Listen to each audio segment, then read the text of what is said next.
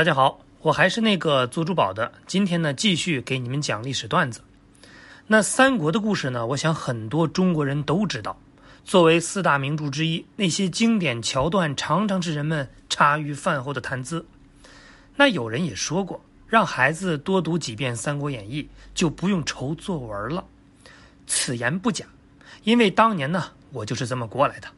那今天呢，咱们就聊一个诸葛亮。真的是看不上魏延吗？那我们呢，先顺着《三国演义》的路子走，即便呢，它有很多是虚构的内容。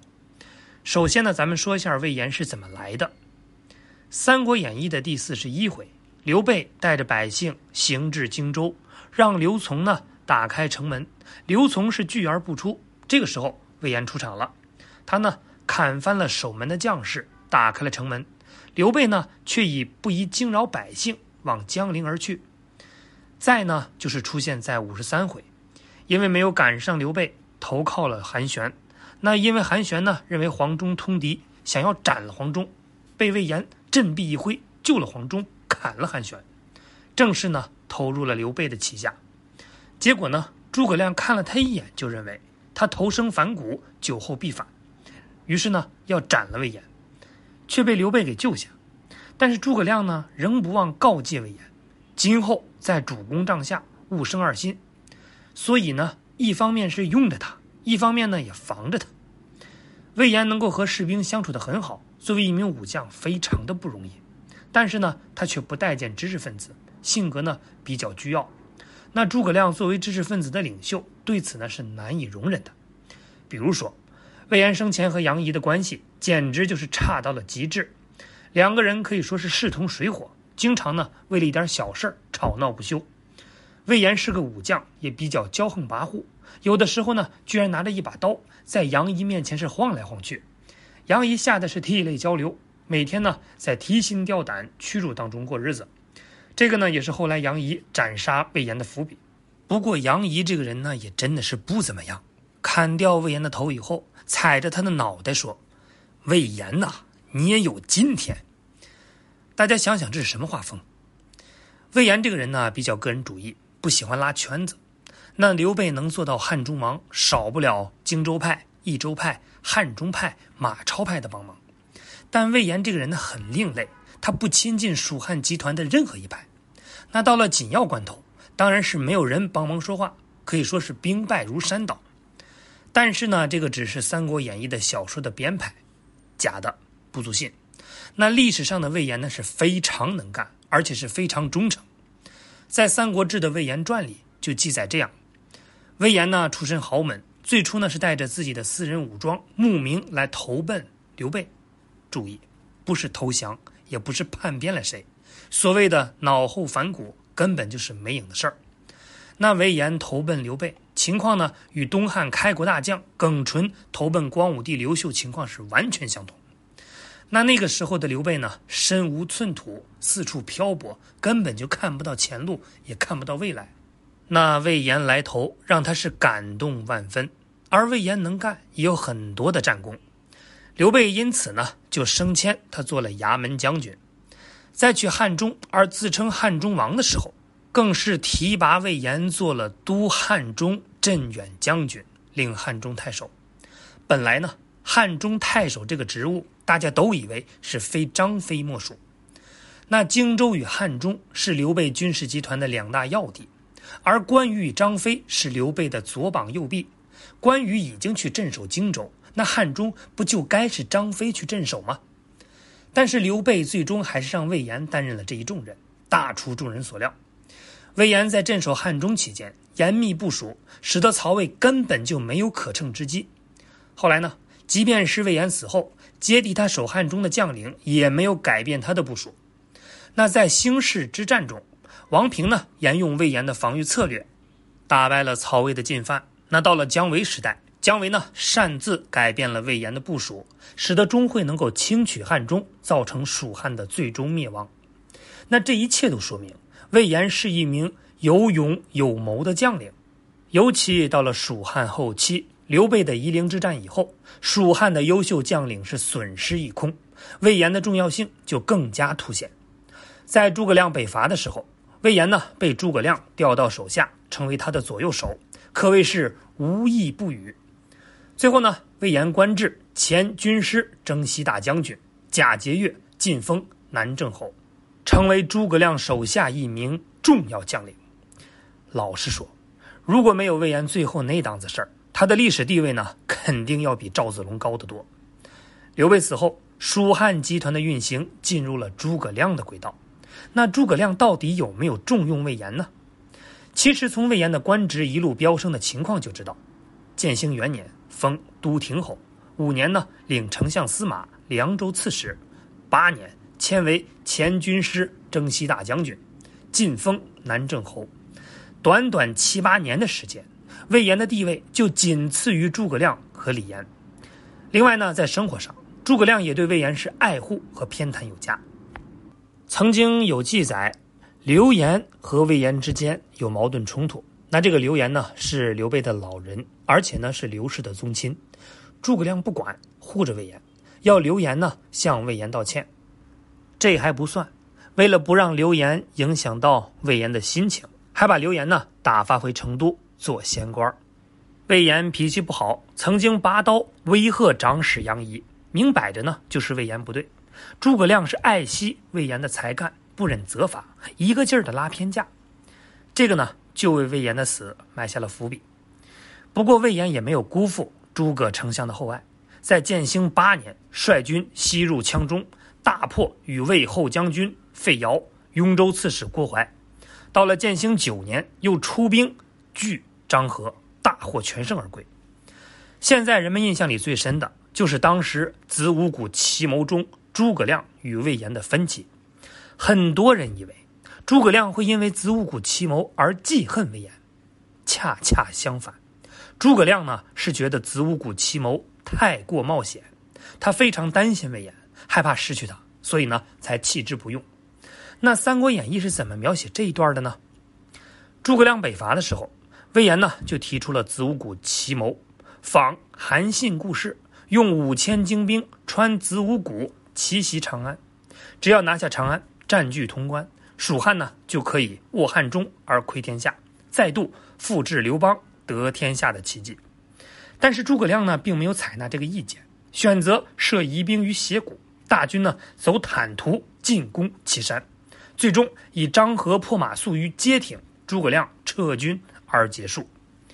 史料中记载，魏延呢其实不止一次提出过子午谷奇谋。但每次呢都被诸葛亮拒绝，而诸葛亮的数次北伐也都无功而返。那么问题就来了：如果采纳魏延的意见，能不能成功呢？那我们看一下历史上有没有通过子午谷取得成功的案例，就可以略见分晓。子午谷呢是汉中通往关中的一条古道，在秦岭上呢一共有六道：陈仓道、包斜道、党洛道。子午道、库谷道和武关道，那子午道呢就是其中之一，而且呢是最险要也是最难成功的一条，所以有秦岭六道，子午为王之说。那这一条道呢，建于秦代，第一次在历史露面呢，就是楚汉争霸的时候，刘邦被项羽封为汉王，那去汉中的时候呢，走的就是子午道，结果呢，因为路途艰难，汉兵怒气冲天。把不满都发泄到了项羽身上。不过刘邦出汉中走的不是来路，而是明修栈道，暗度陈仓。那之所以要明修栈道，就是因为来的时候呢，把栈道给烧掉了。原本这个栈道是非常方便，但刘邦为了消除项羽的注意，在张良的建议下烧毁了栈道。后面呢，又为了吸引项羽注意，又假装修了一段，但其实呢，并没有修好。那在后边的数百年里。大概这条路也一直都没有恢复，所以呢，就成为人迹罕至之地。原本的通途就成了密道。那接下来就是魏延的子午谷奇谋，后面有没有人打这条道的主意呢？有。到了二百三十年，诸葛亮第三次北伐以后，曹魏的大将曹真不顾众人反对，执意反伐蜀汉，走的就是子午道。可见这个子午道在三国时期也不是什么天大的秘密。大家呢都知道，只是因为凶险，所以呢不会有什么守兵。可是曹真去的时候没有看电视预报，正好呢碰上了雨季，栈道就被雨水冲毁。走了一个月，曹真呢才走完一半。当时魏延提出子午奇谋的时候，提出的时间呢是十天，曹真当然算是延期了。最后呢，只得灰溜溜的退回去。可见，要想战无不胜，看完新闻联播以后，你绝对不要放过那几分钟。那到了司马昭时期，曹魏呢再度伐蜀，这次钟会是三路并发，从斜谷、洛谷、子午谷分别进军。恰好姜维搞了一个放人进来，再关门打狗的策略，他想捞笔大的，结果呢边关失守，引兵入寇，最终导致蜀汉灭亡。这大概就是历史上子午谷不多的成功案例。不过兵分三路，子午谷呢只是其一，在整个战役也不一定是决定性的因素，跟魏延提的子午谷奇谋并不是一回事儿。那到了公元三百五十四年，桓温北伐。主力呢从襄阳越武关进居霸上，这个时候，另一路大军由大将司马勋率领从子午谷准备包抄，结果呢两者联动没有及时，桓温在霸上没有继续进攻，让前秦的丞相扶雄抓住机会，调兵七千回守子午谷，将司马勋击败。可见如果有人守子午道还是很不容易通过的，那要是没人守呢？那这就要看。唐朝的荔枝专道，为了让大美女杨玉环女士吃到新鲜的荔枝，唐玄宗专门开辟了一道农副产品入京绿色通道。驿站呢是二十里换一匹马，走的呢就是子午道。从重庆到长安只需要七天，升仙呢就能到家。正所谓是吴侯不肯行军处，堂主翻教共历来。今日坦途千里望，谁知犹是玉环开。接下来再次尝试子午道的就是闯王高迎祥。自从起义以后，高闯王是辗转多年，胜仗打过，败仗呢也吃过，但就是没有决定性的胜利。到了崇祯九年的时候，高闯王呢决定玩一票大的，直接呢拿下长安。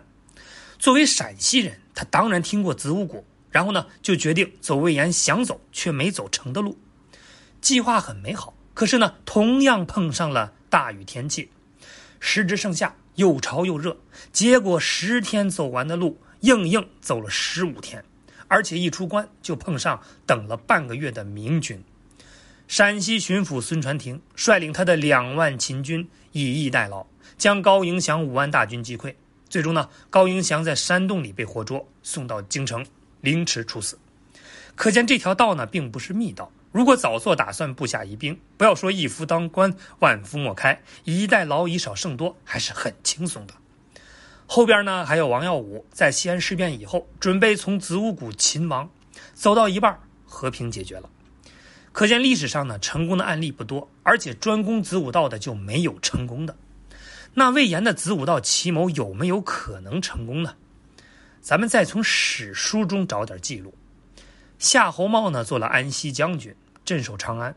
于是诸葛亮在南郑和手下商议，魏延就说：“我听说夏侯茂这个人呢是皇帝的女婿，而且呢非常年轻，胆子小，没有谋略。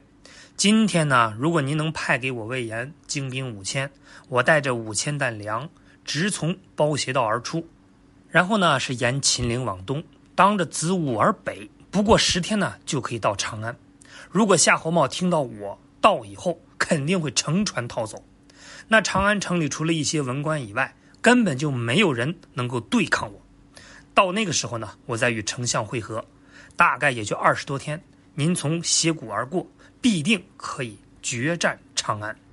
这样呢，我们就一举向东，攻克魏国。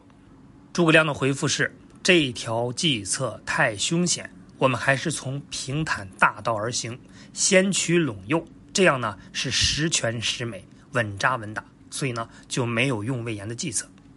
可见魏延说的奇谋要成功，有一个重要的前提，就是夏侯茂年轻，皇帝的女婿，胆小没有谋略。